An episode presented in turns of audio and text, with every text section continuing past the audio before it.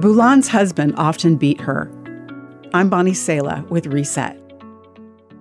Bulan had decided to follow Jesus years before, but she'd stopped attending church in her anger with God. She was confused that he would allow such horrible circumstances in her life. Bulan's story echoes the struggles many of us face in our faith journey. Something terrible happens in our lives, and instead of clinging to God, we wander away from Him, convinced that He's responsible for the pain and disappointment we're facing. We may have felt that disillusionment even if we haven't had those exact thoughts. So where is God when our lives fall apart? And is He to blame? There's a story in the Bible about three close friends of Jesus, a brother named Lazarus and two sisters named Martha and Mary. One day, Lazarus became sick.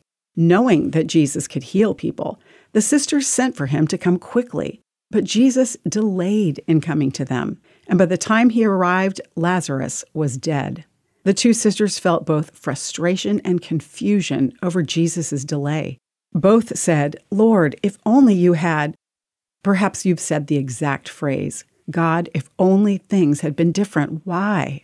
Jesus wept with His friends in their pain, but He also had a plan to show God's glory amid tragic circumstances in our broken world. He raised Lazarus from the dead that day, demonstrating His power beyond what they had imagined. We don't know how God will work in our circumstances, but we do know this: His power is beyond our imagination. He cares for you, and He says the same thing to you that He said to His friends. "Didn't I tell you that you would see God's glory if you believe?" I'm Bonnie Selah with Reset.